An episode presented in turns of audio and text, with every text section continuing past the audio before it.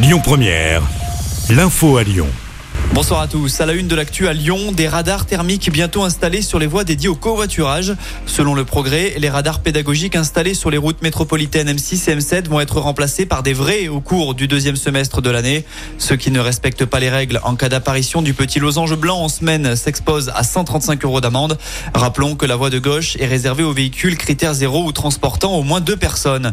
La préfecture du Rhône interdit la manifestation de demain à Lyon. Elle l'a annoncé en fin de matinée, alors qu'un rassemblement régional était prévu au départ de la place Jean Massé à 14h. Les services de l'État justifient leur décision par la présence, je cite, d'éléments radicaux à l'origine de dégradations lourdes de commerce et d'importantes blessures de policiers nationaux. Fin de citation. Le programme du déplacement à Lyon d'Emmanuel Macron lundi se dévoile. On vous en parlait dès hier sur Lyon Première. Le chef de l'État va rendre hommage à Jean Moulin à l'occasion des 80 ans de son arrestation. Une cérémonie débutera à 15h au mémorial de la prison de Montluc. Emmanuel Macron devra ensuite prendre la parole. À noter que le ministre de la Justice Éric Dupont-Moretti et celui de l'éducation Papendiaï seront aussi présents. L'actu, c'est aussi cette nouvelle agression d'un inspecteur du permis de conduire dans le département hier. Comme il y a 15 jours, ça s'est passé à Saint-Priest. Une inspectrice a été insultée par un candidat alors qu'elle a été contrainte d'intervenir à une intersection afin d'éviter une collision. Elle a déposé plainte et tous les examens ont été suspendus hier dans le Rhône.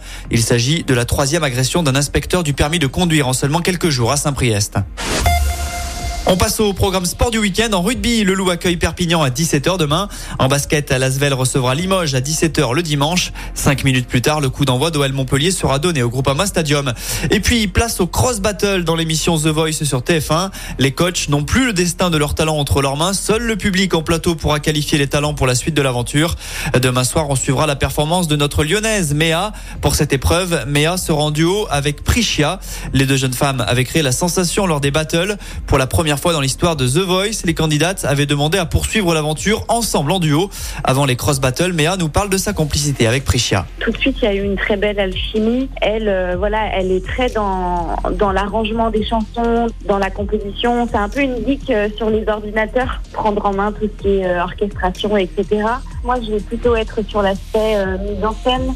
Donc en fait, on arrive à bien se répartir les tâches. Et puis, on s'est rendu compte aussi que vocalement, nos voix se marient très très bien puisque elle, elle a une voix un petit peu plus grave et moi un petit peu plus aiguë. Donc pour tout ce qui est harmonie, polyphonie, c'est parfait. C'est vraiment le terme presque d'âme sœur, je dirais, la partie du puzzle qui me manquait en fait. Et, pour elle, c'est pareil. Euh, et, on est deux énergies qui se complètent. Elle, elle a plutôt une énergie terrienne et moi une énergie aérienne.